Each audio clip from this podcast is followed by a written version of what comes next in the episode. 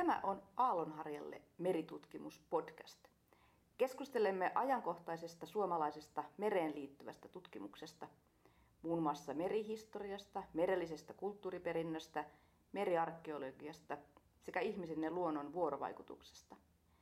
Keskustelemassa on humanististen ja yhteiskuntatieteellisten alojen tutkijoita ja muita asiantuntijavieraita. Podcastin tuottaa Turun yliopiston ja Åbo Akademiin mereen, muihin vesistöihin ja saaristoihin liittyvän tutkimuksen Aallonharjalle verkosto. Tervetuloa. Tänään meillä on tarkoitus puhua Borstön hylystä ja siitä, millaista tietoa kokenut ammattilainen hylkysukeltaja voi havainnoistaan rakentaa ja miten meriarkeologi voi näitä havaintoja tulkita. Hylky, josta käytetään työnimeä Borstö 1, on uponnut eteläisen Nauvon saaristoon Borstön edustalle, Borstön eteläpuolelle 1740-luvun lopussa oletettavasti. Saarelaiset kalastajat löysivät sen 1950-luvulla, kun heidän silakkaverkkonsa Ankkuriköiden silmukka jäi kiinni hylyn mastoon. Hylky lepää ehjänä ja mastot pystyssä noin 47 metrin syvyydessä. Historioitsija Christian Ahlström identifioi hylyn 1970-luvulla olevan hollantilainen galjuutti Sankt Mikael, joka olisi ollut matkalla Amsterdamista Pietariin ja uponnut juuri asutetun Borstön eteläpuolelle myöhään syksyllä vuonna 1747. Ahlström perusti tutkimuksensa ja identifioinnin tulliluetteloihin ja niiden vertailuun hylystä löytyneisiin esineisiin. Tänään keskustelemme aiheesta Borstön hylyn identifiointi ja meriarkeologisen kohteen havainnointi ja tiedonmuodostus. Faktaa vai spekulaatiota, identifiointia vai arvailua. Minä olen Laura Seesmeri, Borstön pitkäaikainen väliaikaisasukas ja Turun yliopiston kulttuuriperinnön tutkimuksen tutkijatohtori. Kanssani Borstön hylystä on keskustelemassa ammattisukeltaja ja Borstön hylyllä satoja sukellustyötunteja tehnyt arkeologisia kaivaussukelluksia johtanut Leo Jolkkonen sekä hänen kanssaan samoihin aikoihin Merimuseon meriarkeologina työskennellyt Tero Mäkelä. Tervetuloa. Te olette jo 1980-luvulla olleet sitä mieltä, että hylky ei ole Sankt Mikael. Tämä oli juonipaljastus, mutta keskustellaan nyt aiheesta. Leo Jolkkonen, olet johtanut kaivausleirejä Borstön hylyllä vuosina 1983, 1986 ja 1989. Mitä tiesit hylystä, kun sinne ensimmäistä kertaa laskeuduit ja mitä näit? Hylystä mä tiesin sen, että näitä vanhoja tietolähteitä, eli museoviraston olemassa olevien ruotsalaissukeltajien kirjoituksista, mä sain ensimmäisen käsityksen siitä, mistä on kysymys. Ja sitten tämä ensimmäinen sukelluskerta, se oli selvittää sen hylyn nostokelpoisuutta ja lähinnä se oli sen kölin kuntoa ja sen yleistä tilaa siellä, missä se nyt makaa. Se oli se eka homma, kun siihen piti tutustua, ja sitten paikan päällä, mitä mä näin. Siellä se hylky makaa, ei nyt tosi täysin ehjänä, että se oli se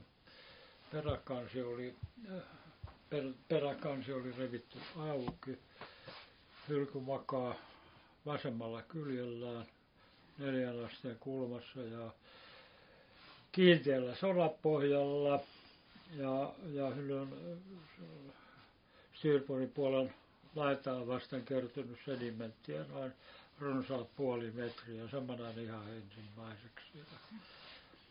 Ja sitten tietysti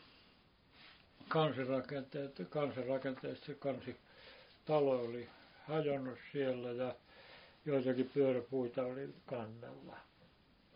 Se on se ensimmäinen havainto siitä. Sitten rungon tarkastelussa niin noin pitkän tavaran lastausaukot oli oli auki, ne luukut oli hävinnyt sieltä ja toi samoin tuo ruumaa peittävä, tuo lastiaukon peittävä rakennelma, niin se oli poissa. Toinen ankkureista oli laivan vieressä vasemmalla puolella keulan alla ja tietojeni mukaan oikeapuolinen oli nostettu jo aikaisemmin. Sieltä ne oli ensimmäiset havainnot. Mitä sä ajattelit niistä lastausluukuista, kun ne oli poissa?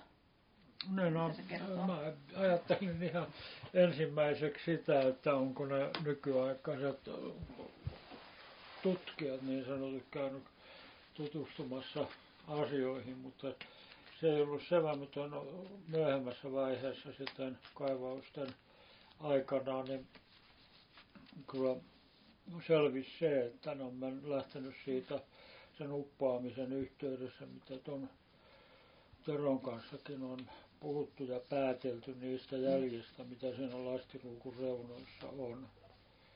Että se on uppoamisen yhteydessä, nopean uppoamisen yhteydessä veden ja ilmanpaine heittänyt ne pois siitä paikaltaan. Siinä on sen verran jäänteitä siinä aukon reunoilla.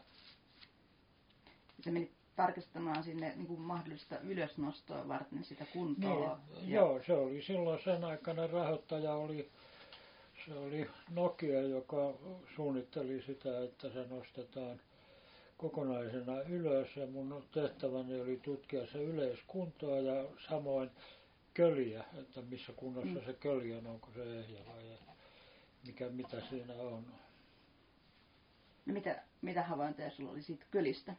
No siinä oli semmoisia havaintoja, että kun me se kaivettiin esiin se keulasteevi ja perästeevi, niin keulasteevin hakaliitoseksi se niin ollut teroa. Hakaliitos, jota sen nimenä se on, niin oli auennut ja samoin laudoitus irronnut keulasta stirpurin puolesta kokonaan. Ja peräsin oli tietysti poissa sieltä, mutta perästeevi oli vielä pystyssä. Yes. No nämä liittyy sitten kaikki siihen ajatuksiin siitä haaksirikkotilanteesta.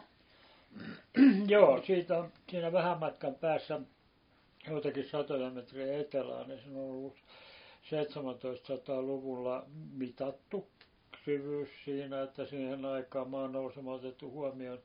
Siinä on ollut juuri pinnan alla semmoinen klakki, johon se on törmännyt keula edellä. Sitten se on heittänyt jokainen, joka on soutuvenällä kulkenut, niin on tullut tilanteeseen, jossa havaitsee selvästi sen, jos keula törmää, niin perä menee seuraavassa vaiheessa lähemmäksi sitä törmäyspaikkaa.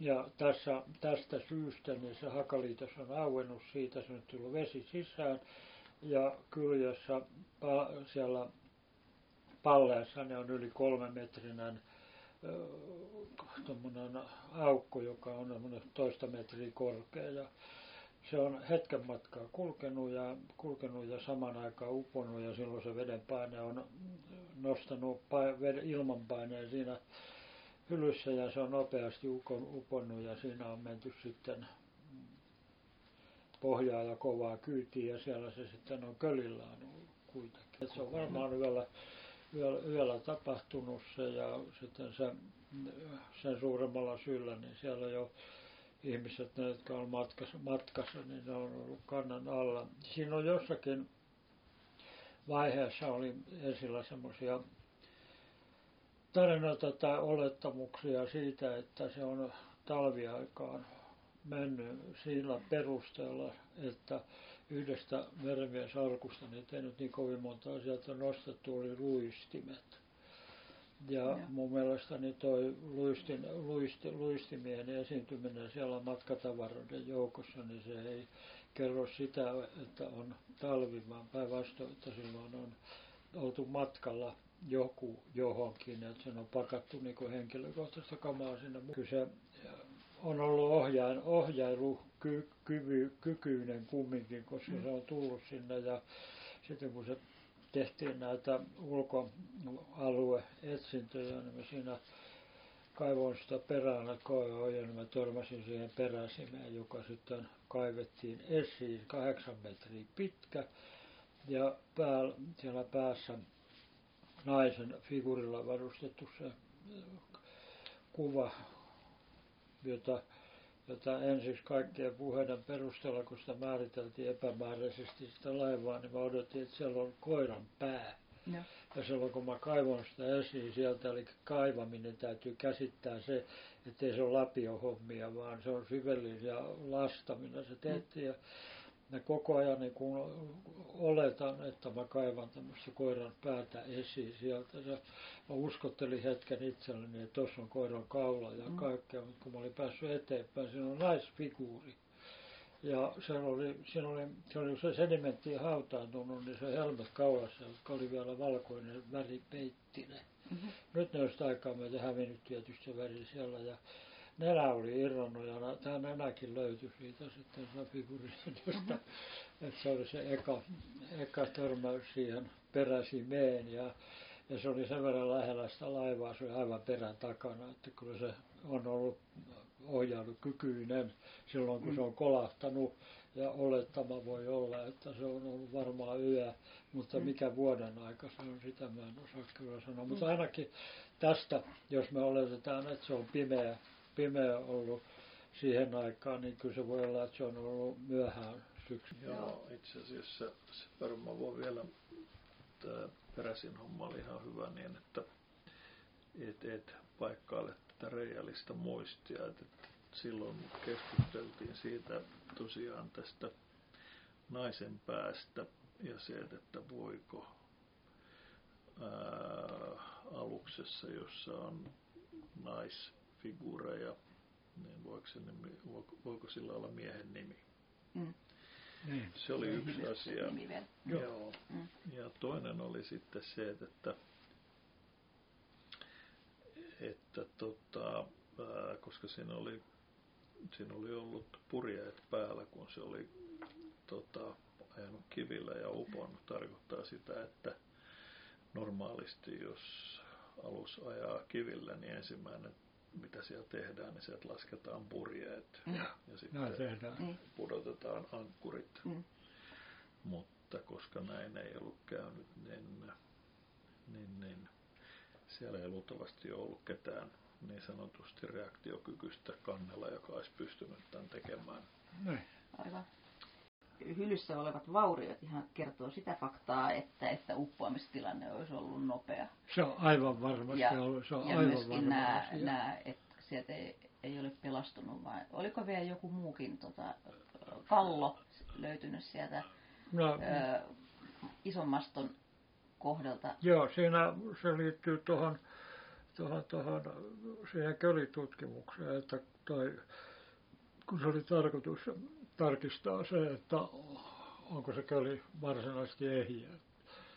Kestäisikö se semmoisen utopistisen ajatuksen, että se nostettaisiin kölin varassa suoraan täydessä lastissa, niin siellä selvittämiseen sen mä tein siellä. Sitten mulla oli hyvä ryhmä mukana, joka tietysti osallistui siihen ja tässä puulattiin sitä köliä auki. Sitä, niin kuin mä sanoin aikaisemmin, siinä oli semmoinen 0,5 metrin vähän runsas se sedimentti laskeutuma siinä juuri tällä oikealla puolella, ja kun se on vasemmalle kallellaan, niin se antoi kuitenkin mahdollisuuden tunkeutua siihen laivapohjaan ja merenpohjan väliin sen verran, että se osaksi näki ja osaksi tunnustelin sitten jalkapelillä sitä köliä, että onko se ehjä.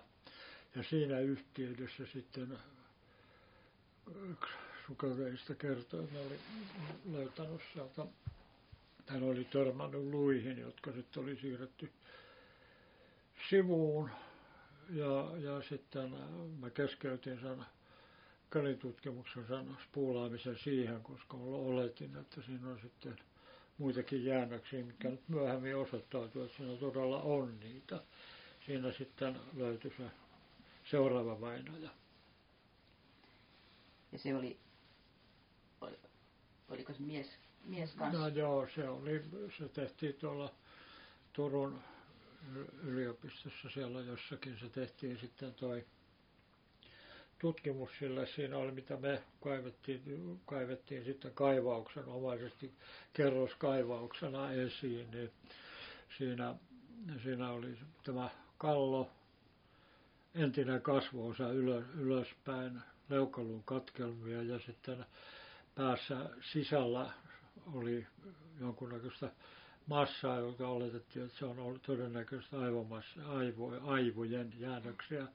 Ja sitten siellä oli näitä hampaita ja leukaluun katkelmia, oli kassin pääkallon sisällä. Nyt ne siinä oli ainakin. Ja sitten toi, tuossa jos sitä nyt sitten ihmetellään, että voiko se olla olettamassa aivomassaa kyse. Voi olla Kotkassa aikanaan näissä niin sanotun Nikolan vainajien päissä useissa oli aivot jäljellä semmoisena kovana pallona. Että ei se mitenkään mahdoton, ettei se ollut sitä, se mitä kato sitten jonnekin näiden muiden näytteiden mukana, se otettiin talteen kyllä. Ei oletettavasti olisi saanut jonkun kovan iskun. No se näiden herrojen tutkijoiden mielestä niin se oli saanut kovan iskun kasvoihin. Etuhampaat oli katkenut ja heidän mukaansa ne on katkenut sillä kuolin hetkellä ja tuosta muusta kallomateriaalista luustosta, mitä siellä oli, niin se olisi ollut noin 40-50-vuotinen heppu, ja sillä sitten oli mä muistan ihan tarkkaan, mitä kaikkea se oli sitten myös se loppulausunto. Suuri kokonainen. Kuinka? Suuri kokonainen. Joo, suuri kokonainen, iso kokonainen kaveri, 180-senttinen, että sen se oli ainakin ollut sitten. Sitten siinä oli solisluun ympärillä oli silkkikankaan jäänteitä, semmoisia suikaleita, joita konservaattori tykkäsi sitten, että ne on alusvaatteen osia. Jutellaan sitten hetkin rattaista. Siellä on siis vaunut. Jotka on ollut olennainen osa tässä ensimmäisessä identifiointityössä myös, niin mitä ajattelette vaunuista? No siis 89 sieltä nostettiin nämä isommat kärrynpyörät ruumasta tämmöisellä nostokehikoilla, ja ne on käsittääkseni konservoituja näytteillä. Ja aikaisemmin sieltä, eikö se ollut aikaisemmin nostettu ne kärryn muita rakenneosia? No siinä noissa vanhoissa kertomuksissa niin mainitaan, joku sukeltajista oli nähnyt siellä myös pienemmät pyörät. Ja silloin sieltä samoissa yhteydessä, kun niitä vaunujen osia nostettiin, niin siellä nostettiin myös yksi semmoinen, tai kaksi niitä kaiken kaikkiaan, sitten oli loppujen lopuksi nostettu. Ne sanoi niitä aisaksi, mutta ne ei ole aisat, vaan ne on sen vaunujen runko-osa. Ne nostettiin silloin sieltä. Jolloin siellä ruumassa on ilmeisesti joko jäljellä niin kuin loput sen vaunun korirakenteesta, ja ne pienemmät pyörät on joko hävinnyt tai uponnut, peittynyt sinne uudelleen sedimenttiin. Ja tässä nyt on keskusteltu niin kuin näistä niin kuin kiinnityskohdista ja reiistä, mitä niissä näytteillä olevissa vaunun runko-osissa on olemassa, jonka perusteella periaatteessa kyllä täytyisi tehdä niin kuin vähän tarkempaa tutkimusta, että minkä takia reikiä missäkin kohta näitä osia on, jotta pystyisi niin kuin niiden reikien perusteella sitten mahdollisesti rakentamaan paremmin kuvaa siitä, että minkälainen se korirakenne siinä todellisuudessa on ollut. Minkälaisia vaunuja 1700-luvulla on, mihin tarkoituksiin niitä on käytetty ja minkälaisia vaunuja? Sellaisia vaunuja ne niitä kuljetettiin, niitähän se ei ole mikään ainutlaatuinen kuljetus toi, niitä kuljetettiin just huonojen maanteiden takia, ne kuljetettiin laivalla paikasta toiseen. Ja sitten tuohon yksi mahdollinen on se, että se on ollut töijattu kannelle se varsinainen vaunuosa, pyörät irrotettu ja pistetty ruumaan talteen. Ja se vaunu on ollut siinä kannella sitten, että kun siinä on nyt semmoinen yli puolimetrinen paikka, on sedimentti ja sitä ei ole niin sanottu kaivettu esiin, niin niitä saattaa niitä jäännöksiä olla vielä siinä tai sitten meri on korjannut ne jo pois siitä. Hmm. Silloin se on tuon noiden pyörän nostojen jälkeen, niin mä oon sen hylkiksessä kuvannut sen niin sanotun aisan ja mitannut ja piirtänyt sen rakenteen. Ja nyt se on siitä auki sitten, että ne pitäisi niin kuin tutkituttaa jollakin asiantuntijalla esimerkiksi Ruotsissa vaunumuseossa, että tunnistaako ne, miten ne on ollut rakennettu. Aivan. Ne selviää noista ihan vaan, mutta se on sitten... Ja. Ja oikeastaan se, ne isokokoiset niin kuin takapyörät, jotka siinä on, niin nehän on ollut nimenomaan tämmöisille huonoille tieosuuksille niin kuin ominaisia, koska se vaunun läpimitta on ratkaiseva siinä, että minkälainen se ajomukavuus siellä on siellä niin kuin sen korin sisällä.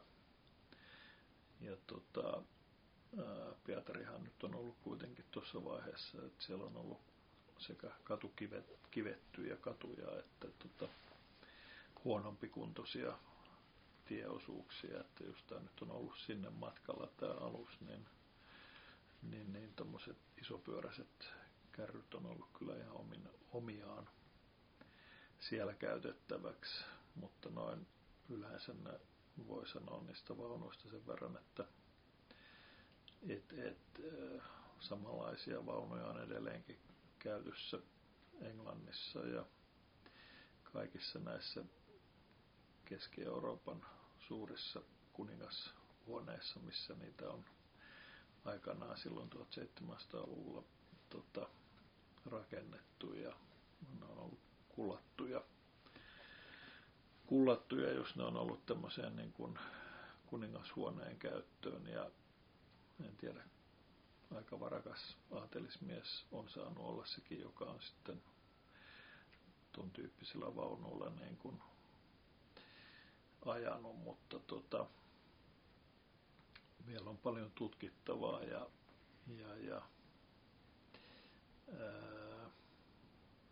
ehkä tässä on niin kuin on vaan vasta pintaa raapastu tämän aluksen identiteetin tutkimuksen suhteen, että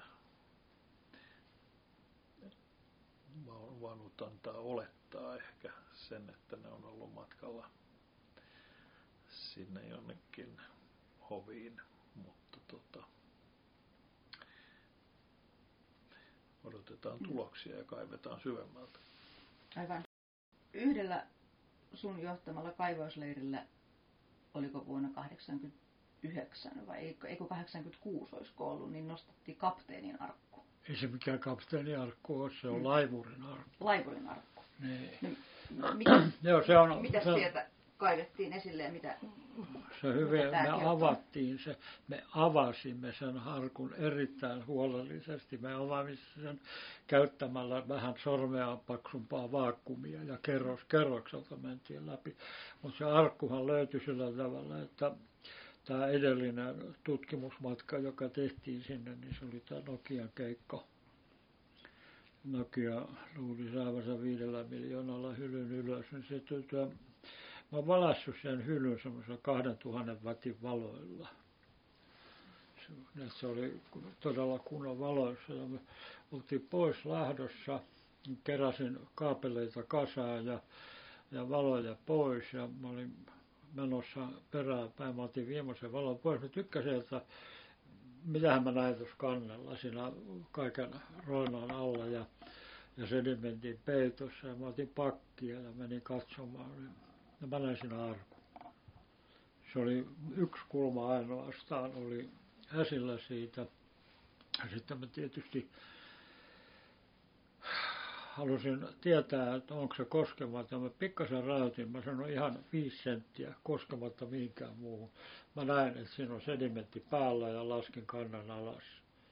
Ja sitten kului 2 vuotta, muistaakseni siihen vai mitä siihen meni, ennen kuin saatiin sitten rahaa 20 000 € siihen projektiin, että se nostetaan. Ja kerättiin siihen taas semmoinen hyvä porukka, mikä meillä oli sitten. 20 000 markkaa. Niin, markkaa, joo, älkää vaan kuvitelkokaan, että puhutaan euroista. Markkaa aikaa, tiukan markan aika, kun pari vuotta odotettiin sitä rahaa. Ja sitten tehtiin siellä, tietysti kaivausalue määriteltiin, missä se arkku oli. Ja se oli siinä hyttirakennelman nurkassa itse asiassa, aikanurkassa. Ja se sitten mammutilla ja lastalla kaiveskeltiin sitä. Se on vähän kovaa käyttää tuota sanaa kaivaminen, kun ihmiset käsittää sen väärin ja luulee, että se on lapiohommaa. Ja semmoista käsitystä siitä ei saa saada. Lusikointia. Niin, lusikointia. Vedenalaista lusikointia. Joo, niin se on sillä sitten, että kaivauslastaa käyttäen sitten kerrokselta paljastettiin se arkun ympäristö ja otettiin se esille saman aikaan sitten nämä mitat, kun meillä oli, niin tämä meidän erinomainen ryhmämme valmisti semmoisen ritilän ja sitten lasikuidusta tehtiin tämän arkun kokoinen laatikko ja sitten varmasti ujuteltiin, se vaikutti ensiksi, että se olisi ollut niin kuin kiinteä rakenne siinä laivassa, mutta kyllä se sitten kun sitä varmasti puhdistettiin ja kaiveltiin, niin sitten saatiin sinne ensimmäiset liinat alle ja sitten kahden minun ja Magnuksen avulla niin sitten varovasti nostettiin sen ritilän päälle. Se pehmustettiin sillä tavalla, että siellä pantiin toi vahtomuovi ympärille ja keveesti sidottiin kiinni ja sitten otettiin tämä hienosti valmiin. Siihen sisältyi ensiksi sitten sään odottaminen. Sopivaa säätä odoteltiin aika pitkään. Sitten yksi yö tuo ilmatieteen laitos sanoi, että siihen tulee semmoinen noin puolen tunnin kestävä tyyni hetki. Ja sitten kun se oli nostettu valmiiksi jo sinne laatikkoon ja se puolen tunnin tauko tuli, se oli muistaakseni 10 aikaan illalla. Ja sitten se nostettiin vinssillä varovasti ylös semmoisella hyvin kevytrakenteisella vinssillä, nostettiin siihen meidän työlautan eteen. Siihen oli rakennettu semmoinen vipulaitteisto, jonka päälle se laatikko laitettiin ja sitten vivuttiin pystyyn ja vedettiin lautalle. Ja maissa todettiin heti, että sen avaaminen kenttäoloissa ei onnistu. Ja sitten se pidettiin siinä oli vesi mukana tietysti siinä laatikossa ja sitten se vietiin tuonne Kaasneisin rantaan, jossa se nostettiin sitten autokyytiin ja kuljetettiin tuonne Hylkikseen, jossa se sitten meillä alkoi projekti siellä. Meitä oli Tero ja minä ja Arska oli mukana, Seppälä Arska oli siinä mukana ja vaihtui vähän sitä väkeä. Siinä tuli noin miestuntia 350, mikä on kirjattu ylös, ja kerros kerrokselta mentiin alas, ja sitä sinne arkkuun ei tarvinnut sukelluslaitteita, kyynäspäätä myöten vaan. Ja sitten sieltä rupesi niitä esineitä tulee, siellä oli lompakot, oli pari kappaletta, sitten siinä oli yksi viinilasi, joka oli rikki valmiiksi reunasta, ja sitten siellä oli ja mitäs muista siellä oli, tupakkaa oli, joka Bostonin vai Amer-tupakka. Joo, saksalainen tutkija tutki sen ja totesi, että se on todella tupakkaa ja sitten hän sanoi vielä, että heillä ei ole valmiutta siihen laitteessa, mutta oletettavasti siinä on ollut lakritsimausteena. Ja se oli puutikuilla koottu, se oli semmoinen kieppi, joo. Ja liitupiippusella oli. Ja... Tai letti ehkä pikemminkin. Kuka? Niin. Letti. Lettisä pitää, joo, niin kuin naisten letti, samanlainen paksu. Joo. Kierrätty siihen semmoisella kiepillä. Mm. Se oli sitten kieppi, kun se letti oli kierrätty kiepillä. Mm. Ja puutikuilla, veistetty semmoisella kulmikkailla puutikuilla kasaan sen. Ja todella se Amerin tutkija totesi sen, että se on todella tupakkaa ja sitten just tämä, että saattaa olla, että oli lakritse maustetta. Mm-hmm. Ja sitten se kaikista jännin kohta tuli siitä, kun me ollaan pohjassa sen alkupuolella. Muistat hyvin, Tero, sen, kun yritettiin, ihmeteltiin ulkomittoja ja sisämittoja, kun ei pidä paikkaansa. Siellä oli Leddikan alapuolella oli semmoinen ulkonema, ja se oli noin 10 senttiä sitten pohjasta, eikö se ollut näin? Joo. Ja me ei saatu sitä auki. Me kokeiltiin kaikella mahdollisella tavalla, että miten se lähti, se ei lähde. Me todettiin, että salaa varmaan sitten umpinalla salalokerot. Joo. Sitten me lioteltiin sitä kuitenkin koko ajan puhtaalla vedellä, ja sitten yksi mukana ollut henkilö pyysi saada kokeilla sitä, että olisi kätensä onnellinen sinne, ja veti sen sivuun, sitä lähti kansisivusta auki, muistat. Ja sitten minä tietysti ensimmäisenä halusin tunkea käteni sinne ja kokeilla, mitä se, mä löytän sen, mitä se oli tyhjä. Mm-hmm. Se ei ole yhtään mitään, ja sitä samainen tyyppi sanoi, että anna mä koitan, ja kun se sai sen luvan sitten, niin sitten myös kätensä sinne. Ja mitä se veti sen ulos ja aukas nyrkkensä, 7 isoa timanttia siinä, muistatko? Mm-hmm. Me oltiin aivan riemuissa meissä, Jumalan kautta, että nyt on aarre. Mä soittelin sitten yöllä pomolle, eli museon sen aikaiselle osastojohtajalle kysyi, että mitä me tehdään aina, ja sanoi, että kassakaappiin äkkiä sitten. Me oltiin ihan kauhuissa se, että nyt varmasti joku tulee keskellä yötä ja ryöväämään meidät. Ja me taltioitiin kaappiin ja sitten ne vietiin seuraavana päivänä Tilanderille. Ja Tilanderi oli syvä hiljaisuus, oli sieltä ei kuulunut mitään. Se oli 2 viikkoa meni ja sitten Tilanderi ilmoitti, tulkaa hakemaan jalokiveneet, ne on vuorikristallia.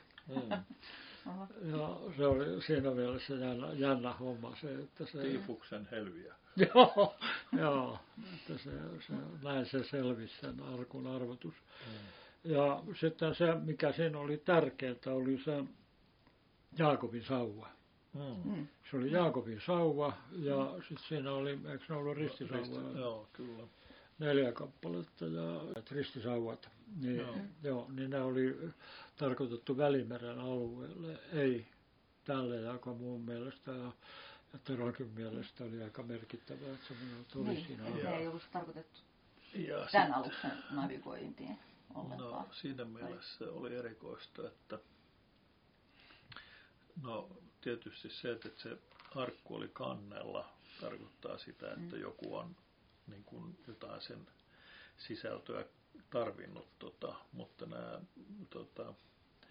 ei ollut kuitenkaan niin kuin missään pintakerroksissa tämä Jaakobin sauva ja nämä osat, vaan nehän löytyi sieltä vasta niin kuin paljon syvemmältä sieltä. Joo, ne oli pohjassa, melkein taas olla, joo.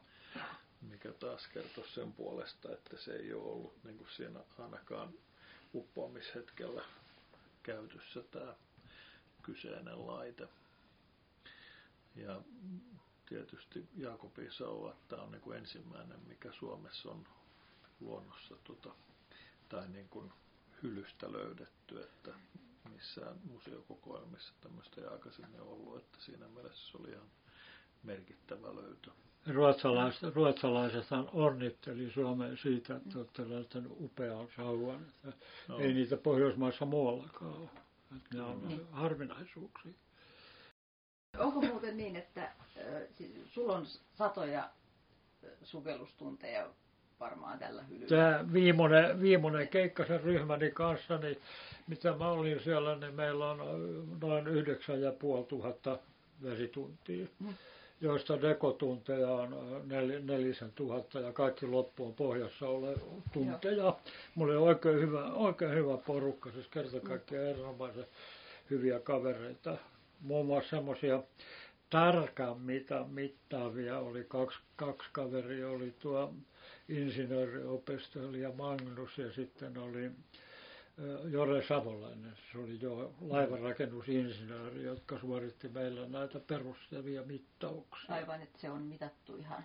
Se on niin tarkkaa kuin voi yleensä mitata noissa olosuhteissa ja kuinka suuri merkitys sillä on sitten, että ruvetaan saivartelemaan siitä, että onko kölisentin tai kaksi pitempi.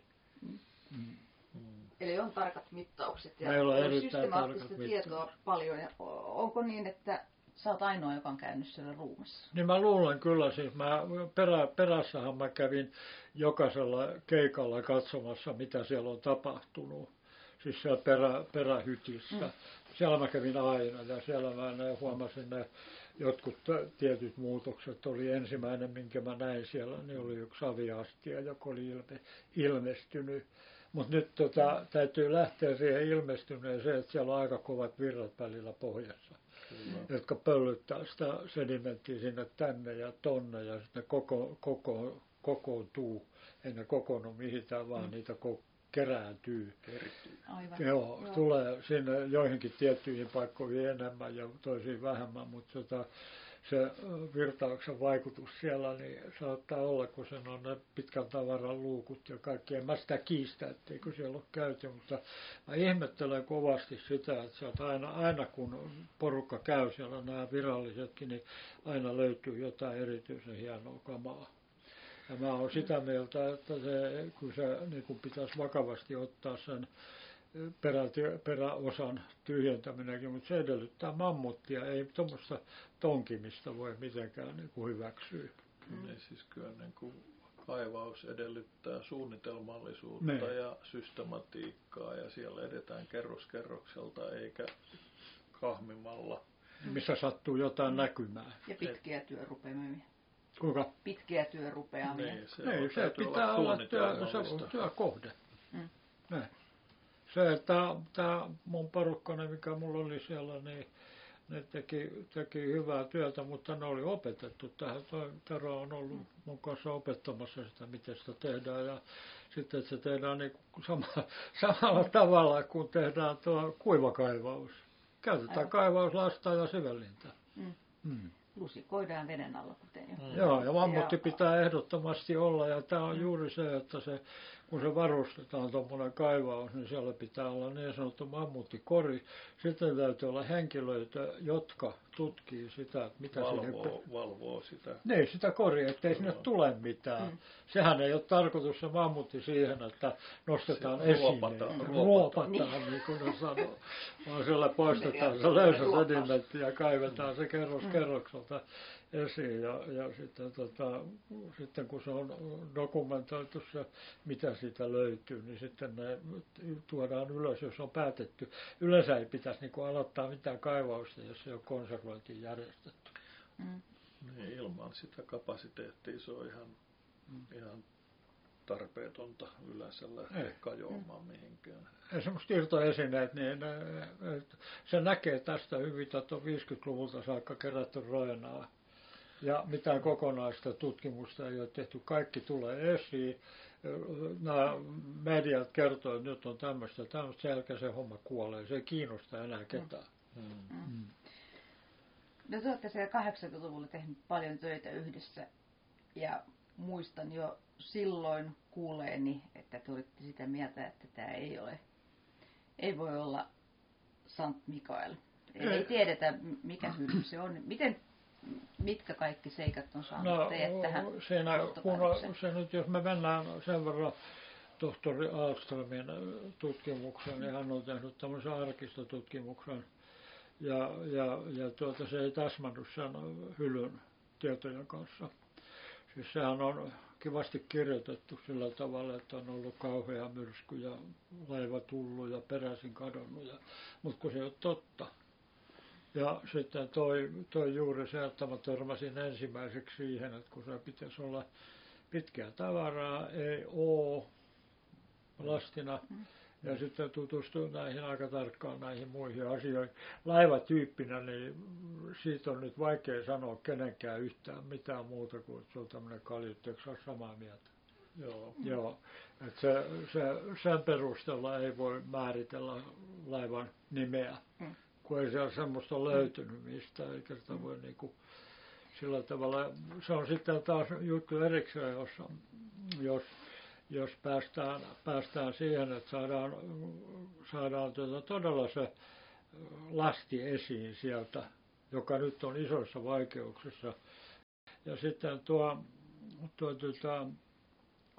se laivan rakenne oli se yksi, ja sitten se, että kun tämä yhdistetään nämä kaikki tiedot, ja sitten kun mä tehnyt sen, mä tein semmoisen harvinaisen homman, mitä ihmiset ei yleensä tehdä, niin on se ulkoalueen tutkiminen.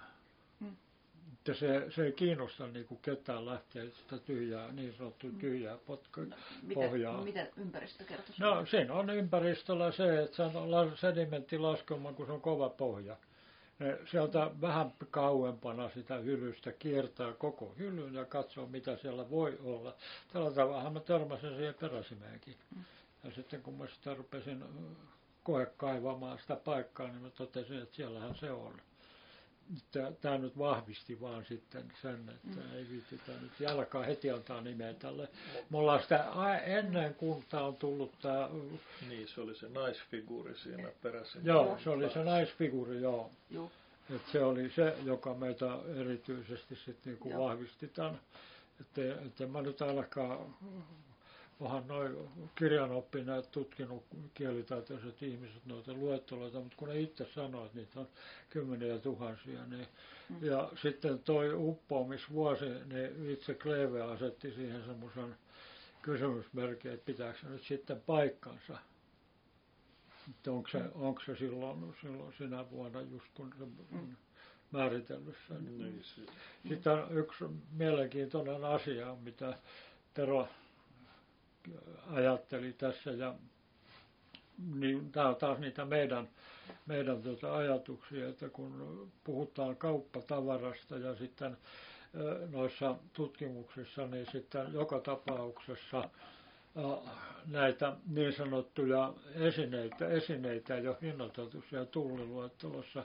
Selitetään se sillä juuri, että on matkalla kuninkaallisille, että Katariinalle, että se on niin kuin tilannut, että niitä ei voinut verottaa siellä Tanskan salmissa. Ja sitten se, että noin pieni ja hajallaan olevat tavaralaadut erilaisiin, niin mä en ainakaan niin oikein sanoisi, että välttämättä on mitään kauppatavaraa. Ne voi olla niitä. Tero määritteli tätä tilannetta sillä, että se on... Mikä sano itse, mitä sä mullekin mun kanssa puhuit tuosta? Niin, että siis se on muuttotavaraa. Ne. Ja voi olla, että siellä on mukana jotain tuliaisia tai matkamuistoja, mitä tahansa, mutta eihän siis kauppatavaraa on sitten, kun sitä samaa tavaraa on niin kuin riittävän monta yksikköä, mutta tässä on kuitenkin suhteellisen pienistä määristä kysymys, vaikka siellä on ollut niin kuin arvotavaraa, niin siitä huolimatta, että riippuen kuinka äveriäs henkilö tämän kuorman on lähettänyt liikenteeseen alun perin, ja kuka se, onko tämä sama henkilö mahdollisesti matkustanut tässä tämän aluksen mukana, vai onko tämä lasti lähetetty jollekin tietylle henkilölle. Et kun tullauskäytännötkin niin kun vaihteli vähän sen mukaan, niin että oliko kysymyksessä antelinen vai porvari vai... Eli jos kyseessä ei olekaan kauppalaiva, vaan muuttokuorma tai osittain muuttokuorma ja... Niin. Kyllä se varmaan kauppalaiva on. Siis, onhan se rakenteeltaan kauppalaiva. Eihän siellä ole minkäännäköistä aseen pätkääkään löytynyt koskaan. Että se on todennäköisesti, tai on ollut, en mä usko, että se pelkkään muuttoon liittyy, mutta siellä voi olla sitten sen lastin alla sitä irtokamaa. Muistakaa nyt, että se on 10 tonneista kysymys. Ei se herrasväen kamat kovin paljon paina, vaikka ne on kauniita ja paljon. Mutta kyllä se meidän mielestä ainakin vaikuttaa siltä, että siinä on muuttokuorma päällä. Noiden henkilöiden identiteetti niin kertoisi vähän sitä, että ne olisi niin kuin arvokkaampaa väkeä kuitenkin. Niin, se voisi olla perhe. Perhe nimenomaan, joo. Niin tämmöisen johtopäätöksen me ollaan tultu tässä, kun me ollaan pohdittu sitä. Ja sitten meillä on niin pitkä, tämän hylyn kohdalta pitkä nykyhistorian tunteminen. Me tiedetään paljon siitä, mitä nyt yleensä voi tietää ja kuunneltu ihmisten tarinoita ja tämmöisiä. Ja ehkä yksi semmoinen huomion arvoinen asia on se, että tämä aluksen nämä ensimmäiset kaivaukset, siellä todella kaivaukset, siellä vierailut tämä ruotsalainen sukellusryhmä kävi siellä ensin valtionarkeologi Nils Cleven kutsumana paikalla. Ja sieltä silloin nostettiin parisen sataa esinettä kaiken kaikkiaan, josta vain osa päätyi silloin alun perin Kansallismuseon hoteisiin. Osa oli lainassa ja osa meni niin kuin tämmöisenä ikään kuin kannustepalkkiona tälle sukellusporukalle, mutta mehän ei tiedetä ketä, onko tämä porukka käynyt siellä sitten ennen tämän muinaismuistolain voimaantuloa siellä hyllyllä sitten niin kuin tämän ensimmäisen käynnin jälkeen.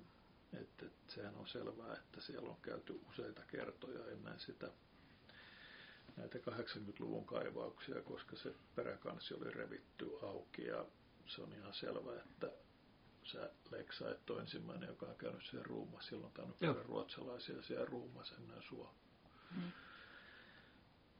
Mutta mitä kaikkea sieltä on sitten tämmöisenä niin kuin matkamuistomielessä jäänyt sitten matkaan näillä edellisillä hylkyvierailuilla, niin sitähän me ei tiedetä.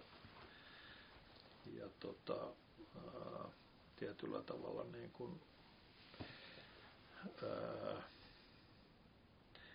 kysymys ei ole missään tapauksessa tämmöisestä koskemattomasta hylystä, vaan että sitä on päästy, tai siihen on tietyllä tavalla kajottu jo. Että paljon on informaatiota hävinnyt sekä esineiden että rakenteiden, että mahdollisesti niin kuin detaljeja, joilla olisi voitu niin kuin selvittää uppoamisajankohtaa tai identiteettiä. Että tämmöiset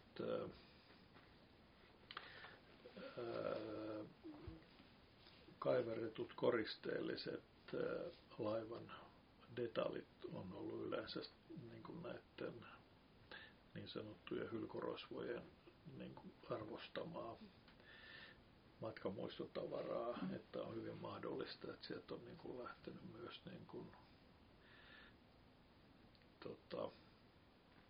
materiaalia niin kuin pinnalle, jolla olisi voitu sen laivan identiteetti määrittää jo aikapäiviä sitten, mutta tämä on spekulointia. Aivan. Niin, sitähän se on perustuu koko aika fragmentaaliseen tietoon. Me emme tiedetä kaikkea esineistöstäkään ja mikä on minnekin mennyt.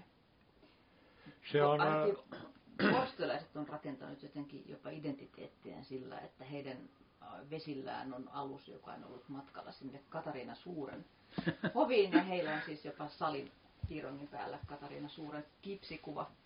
Että jos tämä nyt ei olekaan tämä alus ollut matkalla Katariina Suuren hoviin, niin täytyy rakentaa identiteetti se jotenkin toisin. Mut ehkä siellä on siis, niitä voi rakentaa.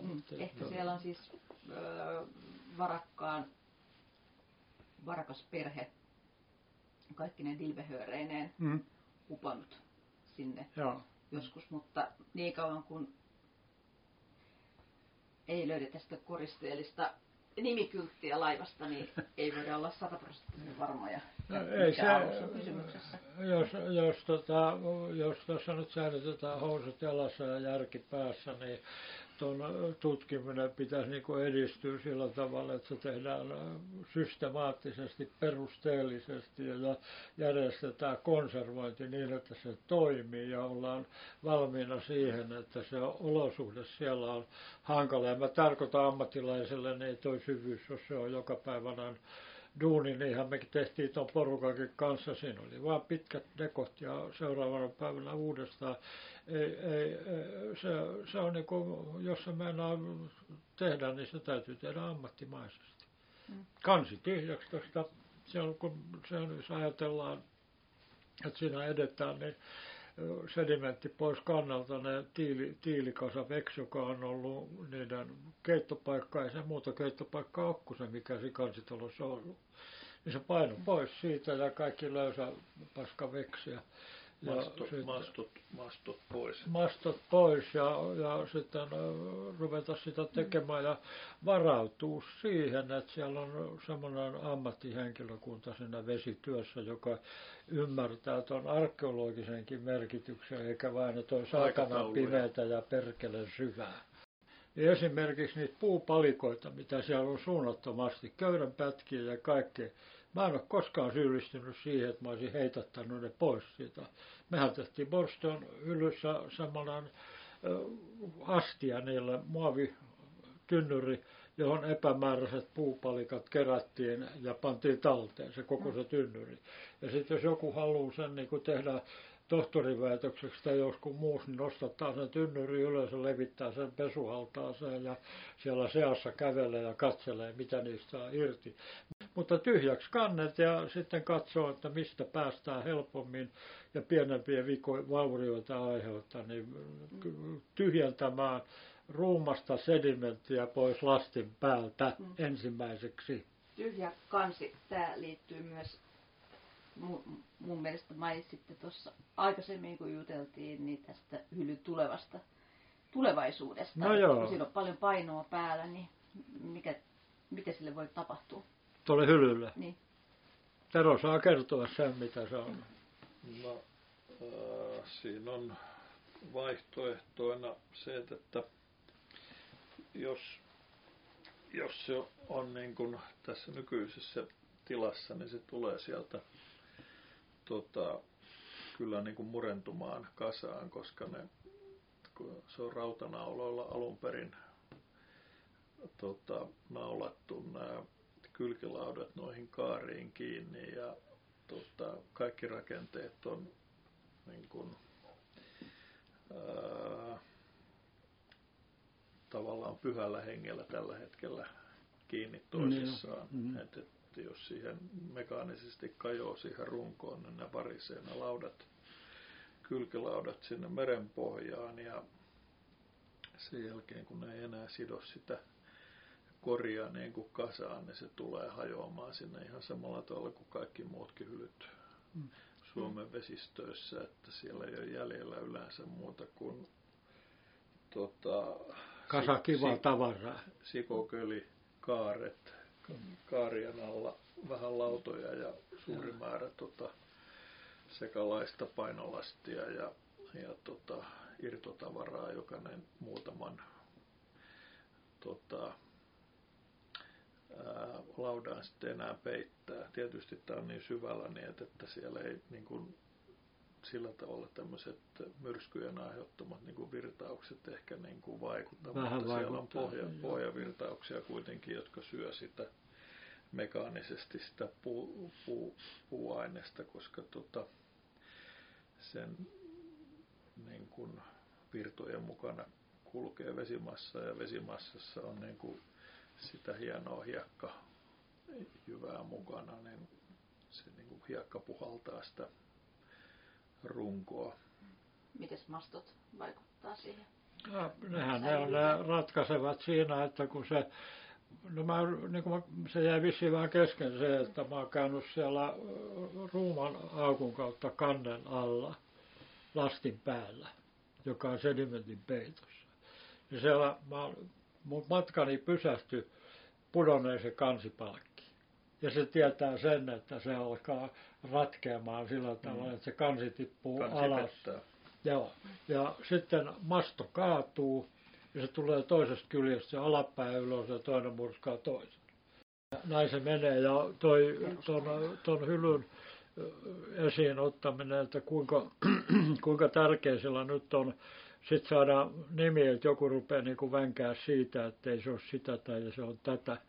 Niin se on mun mielestä turhaa, että tuo porukka voisi säästää nuo rahansa siihen, että niillä riittää kunnon kaivaukseen fyrkat edes kerran vuodessa ja vuoden alusta sinne ja sitten ei lähdetä kesälomalle kesken kesää, vaan viedään se syksyyn saakka ja konservaattori ottaa vastaan tai useampi apulainen ja sitten sinne täytyy perustaa jonnekin, jos joku viitsii enää katsella tätä sankarisukellusporukkaa, niin semmoinen varastopaikka, missä niitä voidaan käsitellä maissa.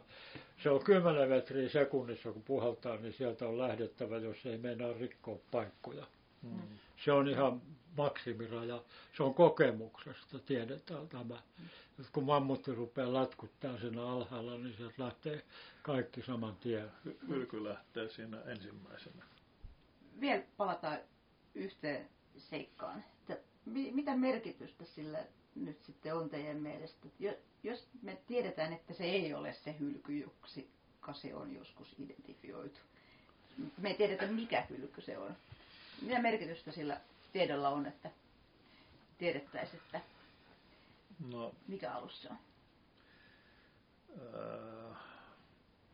No, mä luulen, että ehkä niin kuin loppupäässä niin kun, se voisi kiinnostaa ehkä Pietarin päätä eniten, mikä hylky se sitten loppujen lopuksi on. Mä luulen, että suomalaisille sillä nyt ei loppujen lopuksi niin hirveän suurta merkitystä ole. Että totta kai niin kauan kun on tämmöinen myytti ilmassa, niin sitä haluaisi niin kun olla ratkaisemassa, mutta täytyy myöntää, että en mä nyt sitä yöuniani menetä, jos ei sen identiteetti koskaan tule selville. Sen lisäksi tuosta naisfiguurista niin vielä löytyy hollantilaisesta teoksesta löytyy kertomus siitä, että mitä se kuvasi. Se kuvasi yleensä sen laivan omistajan vaimoa. Mm. Niin. Näin on painettu, mutta kun se on naisfiguuri, niin kyllä se voi se osa pitää paikkaansa, että se on jonkun rouvan kuva siinä, mutta ei se kovin kaunis kyllä ollut. No oikeastaan ehkä sen verran voi vielä sanoa, niin että se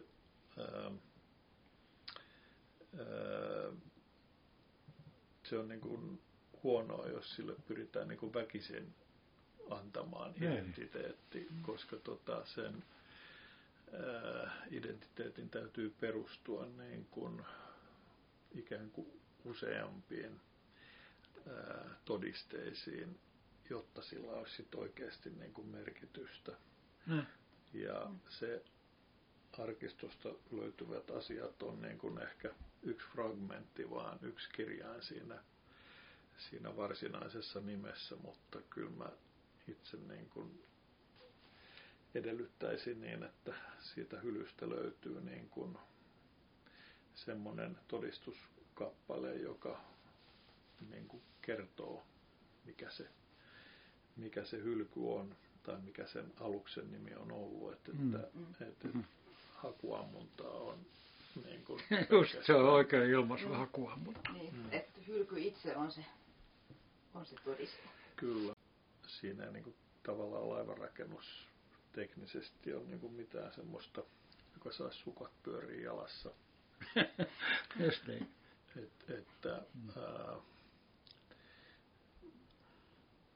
Se täytyy vaan niin kuin, jos haluaa sille alukselle nimen, niin se edellyttää kaivauksia ja onko se nimi sitten niin kuin niiden kaivausten arvoinen, niin sen päättää sitten museoviranomaiset.